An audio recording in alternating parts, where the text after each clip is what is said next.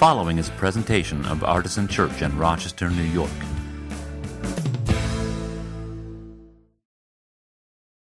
Well, I want to uh, introduce today's guest speaker, and uh, it's my friend uh, Reverend Matthew Nikoloff. Matthew is the pastor at Southwedge Mission on Caroline Street, and since they meet at night, Matthew and his family often worship with us on the mornings, and it's been great to have them be part of our uh, community in that way.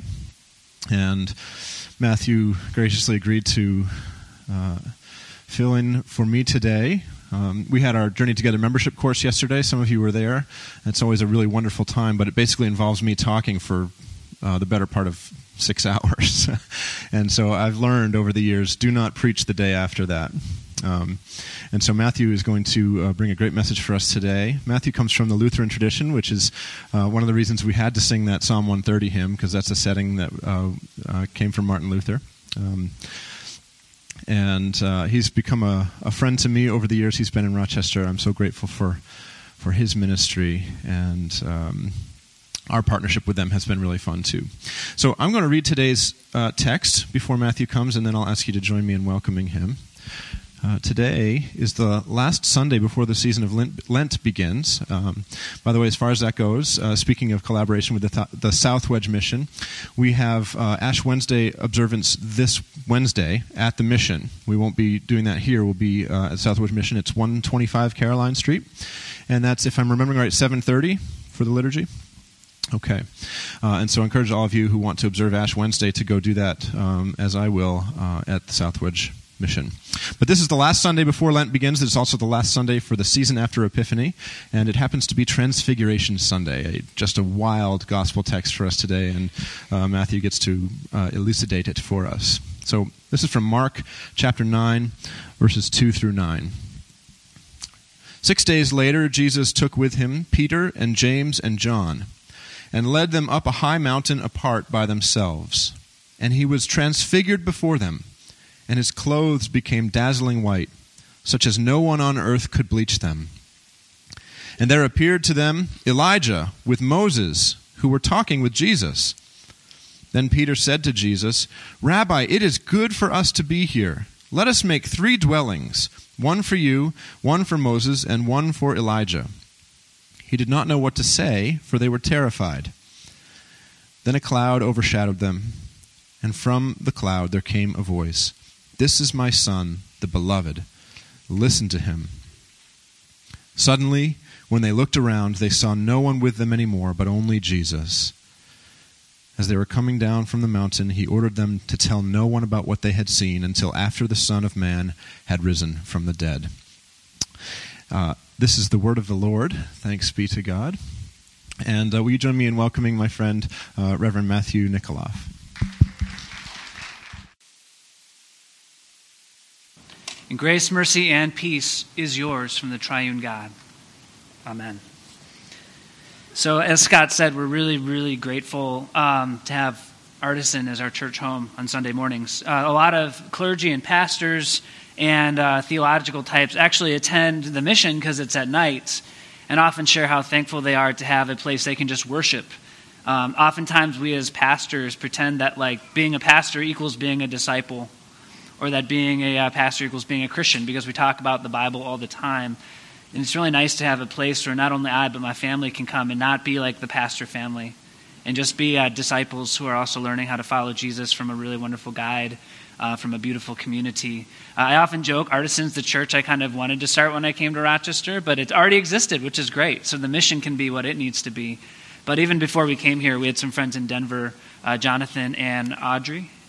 Adrian, sorry, Andrea, yeah course, such good friends that I can remember them now. But, but they, they actually were at our church that I was uh, that I was apprenticed at, the House for All Sinners and Saints in Denver, and they told us all about Artisan and said we should check it out. And so even before we came here, we had an Artisan family, met the Ippolitos, hang out on Monday nights, and just felt like we had a church, and that really sustains us and energizes us to do the work at the mission and to reach out to folks who maybe worship in a different way or who come from a different perspective and need that. But what I love about our collaborations, um, what I love about being the church here is that there's only one church in this neighborhood, and it's God's church. It's the Christian church. It's Jesus' church. And it's so cool that there are different expressions. There's morning expressions, evening expressions, expressions with guitars, and expressions with chants. And we all have different roles and gifts that we can bring. And I'm, I'm excited that we all belong to kind of the same biodiversity in this spiritual ecology that we share. So, all that is just to say thank you so much um, for what you give to our family. And also thanks for all of the sermons that get written here on Sunday mornings while I'm worshiping. So they do they do get we use the same lectionary, which is really great. Or we have been at least when you guys are on the lectionary. So that's really cool. Um, and it's also cool because, um, you know, the Evangelical Free Church and the Lutheran Church are distant relatives. I think it was like 1885 when y'all decided you were out in Sweden and wanted to bail and come to the United States and do your own thing and be like happier and more free. You know, right? And, and, and I think that's cool because, you know, as, as Scott mentioned, I'm a Lutheran. And uh, I like, I've been a Lutheran my whole life. It's not something I think is like better or worse, but it is kind of like an ethnicity. And for me, being Lutheran really is kind of like think German, Scandinavian. Think that like Luther song, "The Depths of Woe," right? I mean, um, when you guys started talking about depression here a few weeks ago, I was like, yes, this is like very Lutheran of you. Um, like we basically invented minor key church music and death metal, like all, all death metal, like from Sweden, is like based on Bach, right? It's all based on like our music. Um, we invented existentialism with Kierkegaard. We even invented God is dead because of Nietzsche, who was a Lutheran pastor's son. I mean, we just we do like the whole like dark, we're sinners who need grace thing so well. But I think something else that Lutherans do really well is something we call the theology of the cross, which is something I think both um, Angela and Scott articulated beautifully the last two weeks. This idea that God is not revealed in a theology of glory. God does not come to us in perfection. God does not come to us in, um, in accomplishment. God does not come to us, as Luther would say, through our works, but as an act of grace. And especially in our brokenness, God's fullness and God's glory is revealed in its fullness in the cross. Which means if we want to find God, we need to stop looking for the places that Jesus didn't go like the places of power or the places of perfection or the places of perfect mental health or physical health. We need to go to the places Jesus actually went the places of darkness, the depths of hell, the places where the demon possessed were abandoned by the rest of society, the places where mental illness and cancer and uh, leprosy and exclusion dominated. And Jesus said, If you want to find me, start looking in those places. You've been looking in the wrong places. God is the God of the liberated slaves. God is the God of the people who couldn't even have their own kids without God's help because they were too old. God comes to us in our weakness. We call that the theology of the cross, that God is revealed from the bottom up rather than from the top down. So, like, again, depression, uh, Lent is coming up. That's like kind of our season, right? Where we get to reflect on how low down we are. Um, so it was kind of a shock for me personally when I went off to college. And I'll talk a little bit about my depression story today, too, which gave me that invitation. So thank you for that as well. Because I went to college and uh, I had just met Leah. We met in high school. And, um, and she was like all into young life and evangelical stuff. And to me, that was like a revelation to me because like I grew up never really believing you could be like we love singing. Like you get that kind of like existential high and that like mystical union through singing with each other. But all the like kind of like joyful christians like people raising their hands in the air and like guitars and like you know not just on easter sunday but like every single week people being or at least seeming to be happy in church um, that was new to me. People talking about their faith and talking about um, their, what they were doing to grow in their faith. Like the idea of growth doesn't really exist in a lot of Lutheran churches because we're just always sinners. We're always saints too, but like as soon as you start growing, it might be like your own works, and you might start thinking that you're doing something and not God. And so we're just basically like just it can come off as kind of don't even try, just show up to church and take communion, and you're good. You know, like we're we're really good at that. Um, and just shun, and just being bad and needing grace as opposed to like needing to do stuff, which is like what Catholics do, right? Um, we, we, didn't, we got out of that stuff, right? Um, but I really had a lot of cognitive dissonance in my mind from that um, after the initial kind of honeymoon period of getting to play in the worship band and having lots of friends wore off because everyone was like so freaking happy all the time or at least they came off as being really happy right and all the theology was like airtight. There's no paradox. There's none of this sinner and saint stuff. It was either you believe Josh McDowell's 50 apologetic truths and the fourfold Roman path and all that stuff, and it was locked tight, and then you're going to heaven and you made a decision and all that stuff, or you're not really a Christian and you're probably going to hell, which didn't compute with me because I was really depressed. I was reading Nietzsche and all this existential stuff and meeting gay people and atheist people and, uh, and Jewish people and people who are basically not just suburban Fairport people for the first time in my life. And it was like, there's lots of ideas out there and it's very complex. And I found that for me, like, the paradoxical stuff that I grew up with in Lutheranism was actually really helpful. And I was like, oh, yeah, we can be in community together. We can be different together. Like, my faith is not about making you become more depressive Lutheran like me. It's about us like getting together and doing good for the world, right? Um, and so like that was weird to me that somehow now to be a Christian I have to like uh, be happy on Saturday nights. Like I have to have emotional happiness. I have to have theological um, certainty. It has to be locked in this box. And believe me, Lutherans, we like our theological certainty. Like, we got it. We have the best theology, okay? Like, we are theologians. We're Germans. We do all the systematic thing really well. Um, but it doesn't all square up because it one of our key beliefs is that Jesus is fully God and fully human. And that doesn't make any sense, really. You know, it's a mystery. We believe that we're fully sinners and fully saints. Like, even though we're completely redeemed by grace, we still make mistakes and need grace. But whenever we make mistakes, we're fully saints. God has already taken care of everything. Like, we're, we're set. It's Jesus' job, not our job, to worry about who's in and who's out. Uh, which I found is like a great mental health thing to just put it on Jesus, blame it on Jesus, you know, or put it on him. Um, so it was really confusing to me, and I think in a lot of ways, without meaning to, my, my new friends and my new brothers and sisters in, in Christ really ex- exacerbated my mental struggles and my mental illness, which was really chemical and just cultural and, and a lot of other things in my life. And going to a biblical counselor where the idea was just believe more or just feel more, or just agree to the Westminster Confession of Faith because we're all, you know, a certain kind of Presbyterian, and then you'll be fine and be like, there's like billions of other Christians in the world and not just this little bit of stuff, right? Um, so it was hard. And so for me, like, I took refuge in my own kind of depressive niche because it was nice to be kind of like the moody artist, like Christian who people didn't really think was a Christian, and I could kind of like put my middle finger up with that, you know, be like, yeah, I'm a real Christian, but I don't hang out with those nice, perfect people. I hang out at the bar on Saturday night, and I do my own thing, and I'm the Christian who plays in a rock band, you know, and does his own thing. Um, and so I, I, kind of embraced that, right? Because in some ways, to be depressive and to have like that, that kind of um, identity in the midst of that kind of community, you really need to um, shape and forge your own space to protect you and to form you and to kind of. And I found that I gathered these other um, depressive people around me too, people who also struggled and had real doubts and had real um, concerns. And so I was really thankful for that theology I grew up with of being okay with doubt and being okay with tension and with paradox and just being like, at the end of the day, it's up to God, not up to us, because if we could figure it out, our heads would explode, and it's better that that doesn't happen, so it's better to give it to Jesus. Um, but I thought, actually, for me, finding a real theology of glory, finding the, the Feast of the Transfiguration in particular, the story of this was really healing in my depression and in my struggles and in my doubts. Um, not because it was like, believe in this and it's really beautiful or else you're not right, but because it revealed what like true glory looks like. I actually don't think we need to throw out the idea of God's glory and God's beauty, which you guys call awe, right? And, uh, and beauty as, your as the core values here at Artisan. Like, we don't need to throw those things out um, in order to uh, be fully Christian. We don't have to be broken down, um, depressive Lutherans just to be true Christians. But we also don't have to have this kind of cheap version of glory, which is all about pretty websites and pretty people and pretty emotions and pretty theologies that are all wrapped up with a bow. But what's beautiful news about the Feast of the Transfiguration and about this gospel today for me is that God does want us to be beautiful. And God does want us to be happy.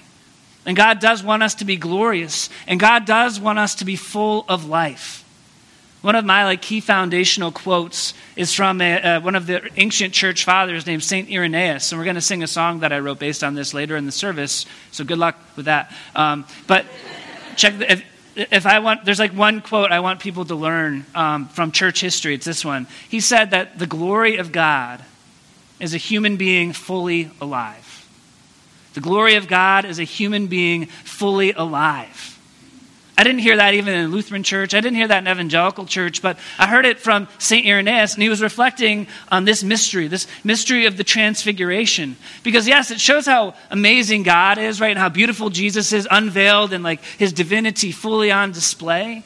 But what the ancient Orthodox church fathers in particular held up was that Jesus isn't just showing us what Jesus is like, Jesus is showing us what we're going to be like. Because Jesus is not only fully God, but he's fully human too. Which means anything that happens to Jesus' humanity is going to happen to our humanity. Which means that, like, grace doesn't just fix us up and patch us up every week and we do the confession and we're good for another week on our sins. Nor does grace try to make us into robots who have to fake it till we make it so that everyone around us feels like a little better about themselves or thinks that Christianity is beautiful. Grace actually transfigures us.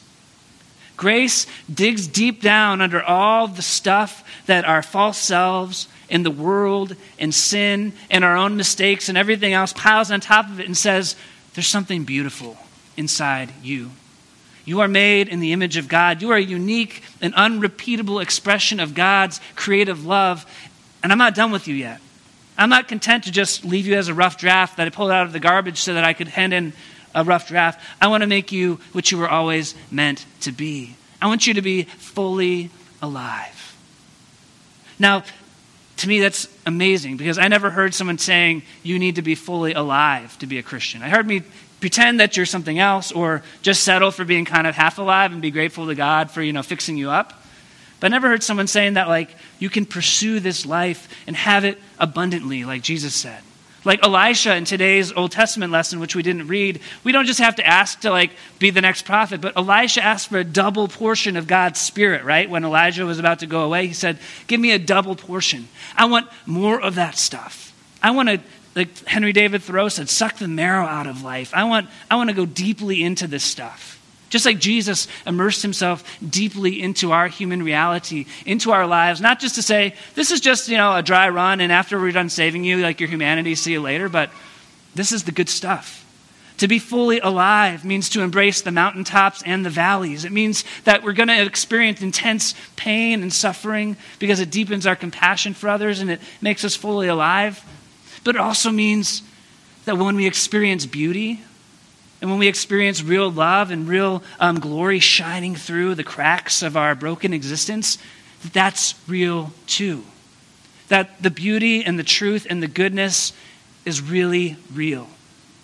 To me, that's a gospel we need to hear today, just as much as we, alongside with the gospel that God comes to us in our brokenness, is what is God coming to us as in that brokenness? Okay? So it's not saying, okay, we're depressed, so let's all become happy and glorious and do all this like shiny, uh, you know, shine Jesus shine picture. Um, because that's not us, right? And it's hard to handle that kind of a picture of God. It's one thing to say, I like a glorious God that I can control and bottle up and market and use to sell my church and my brand. But the disciples didn't react like that in the story, right? Um, in, in almost all the versions, one of the disciples, usually Peter, because he always, you know, is the first one to get it wrong, which is really what a pastor is supposed to be, um, is like, let's, make, let's build tents right? And some people have said that Peter wanting to build tents, tabernacles for these people was a way of honoring them because, like, the three greatest figures in all of Judaism were there and they should have a temple, right? A tabernacle, a special place where, like, we honor them. But when I was reading it this time around, it really actually made me think more of um, the story of, like, Noah's sons covering him up when he was naked. Or the story of Moses putting a veil over his face when he came down Sinai because people couldn't handle the light. I wondered if sometimes, like, people who have it all figured out, or people who think they know what glory looks like, or people who are afraid of that glory because it actually is way more amazing and wild and crazy and mysterious than we could ever grasp, we want to cover it up. So we want to cover up the glory that comes from depression, from mental illness, from the poor, from the homeless, from people of different races and ethnicities.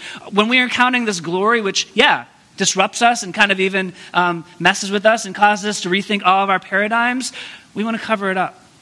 Even when that glory is coming up from within us, we want to hide it, we want to control it. But what if Lent, the season of Lent, starts with the transfiguration instead of Epiphany just ending with it?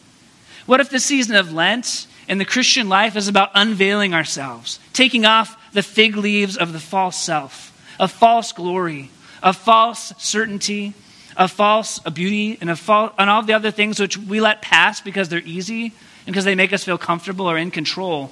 And it's about walking before the world fully unveiled in our glory, our naked, beautiful glory, just like Jesus did on that mountain. Sounds a bit awkward, right? Because we're not, I think if we're honest, especially in Rochester, right? Like the city of like abandoned corporate buildings and perpetual winter, like it's kind of almost a crime to be like happy during wintertime, right? Everyone, if you're, I'm on Facebook a little more than Scott, but it's like every other post is, it's winter, I'm depressed, right? Um, it's very Lutheran city, actually, in that way. Um, and it can be insulting I think one of the biggest things I learned in mission church and from people's journeys is that they go down that road of like the false glory thing, right? Church was all beautiful and well put together and hands in the air and everything.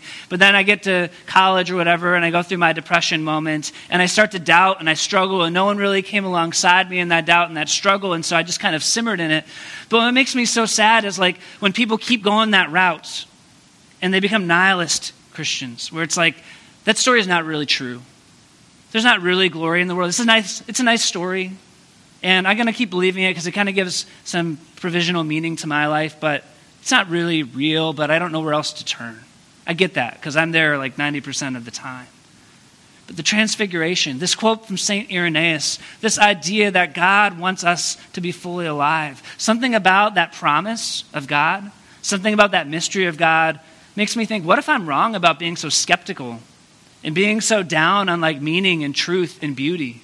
What if like the Rochester gospel is not right? And what if this prosperity gospel of being perfect and beautiful and getting more and more is not right? And what if the gospel that's right is the gospel that we have in the scriptures from Jesus? Not just a God revealed on the brokenness of the cross, but also a God who comes not only to reveal God's glory, but to share it and to give it to each of us. Because that's the other lie we tell ourselves about God and God's glory, right? That give all the glory to God. It's all for God. God needs all the glory, and I'm just nothing, right? You saw it at the Super Bowl last week. It's all glory to God. But what if God is saying, no, no, I'm trying to give you the glory? I want you to be more glorious. I want every single human being in this world to be fully glorious, fully the way they were meant to be. What if our mission as Christians is not just to like um, tolerate other people or to pat them on the back or be grateful or listen to them, but to help unveil and draw out and bring into the world the glory that God is bringing into the world through them. C.S. Lewis has this great quote, which I wanted to um, wrap things up with. Sorry. Uh, it's from actually, ironically, from his book, The Weight of Glory, and it's from a sermon he gave called The Weight of Glory, which is to me like the best thing he ever wrote. And he's talking about why do we need to talk about glory? Why do we need to talk about this goal, right? Especially as we're about to head into Lent and we're supposed to be thinking about giving up stuff. And we're supposed to be thinking about how bad we are and how sinful we are and how much we need God. Well, I think this vision reminds us why we need God because we want to be fully alive. And he says, um, What practical use is there in the speculations which I have been indulging? Great question here at the sermon's end. Um, I can think of at least one such use. It may be possible for each to think too much of his own potential glory hereafter. It is hardly possible for him to think too often or too deeply about the glory of his neighbor. The load or the weight or the burden of my neighbor's glory should be laid on my back, a load so heavy that only humility can carry it, and the backs of the proud will be broken. It is a serious thing to live in a society of possible gods and goddesses to remember that the dullest and most uninteresting person you can talk to may one day be a creature which, if you say it now, you would be strongly, te- if you saw it now, you would be strongly tempted to worship.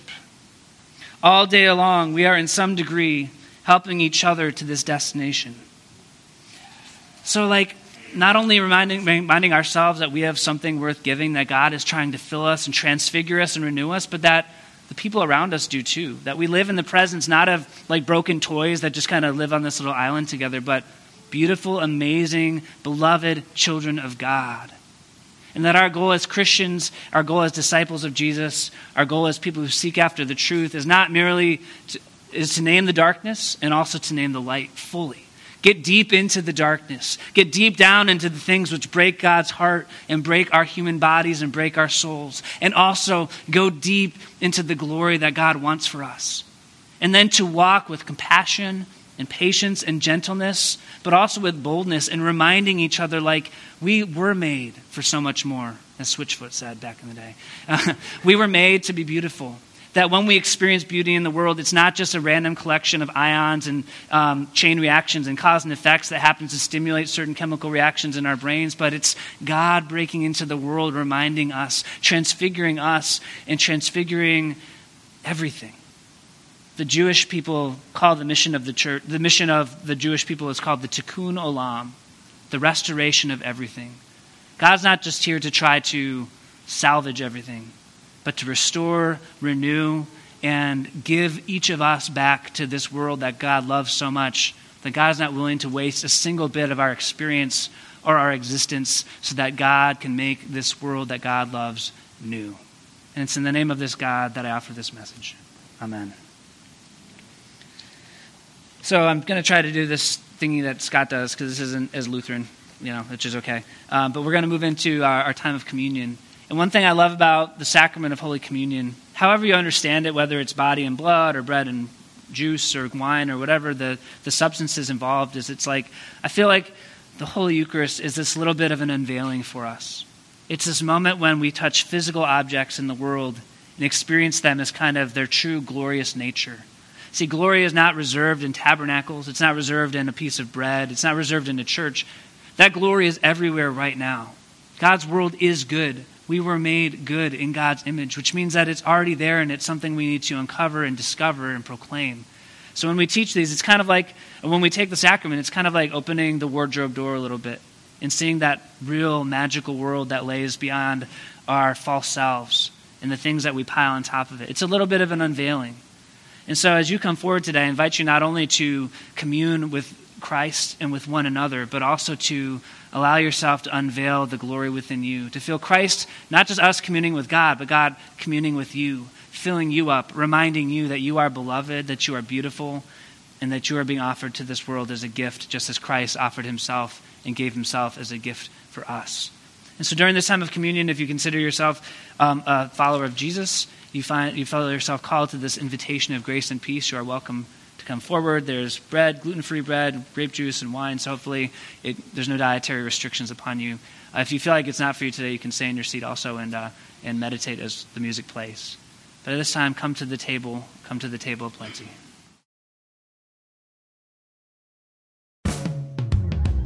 For more information, visit us at artisanchurch.com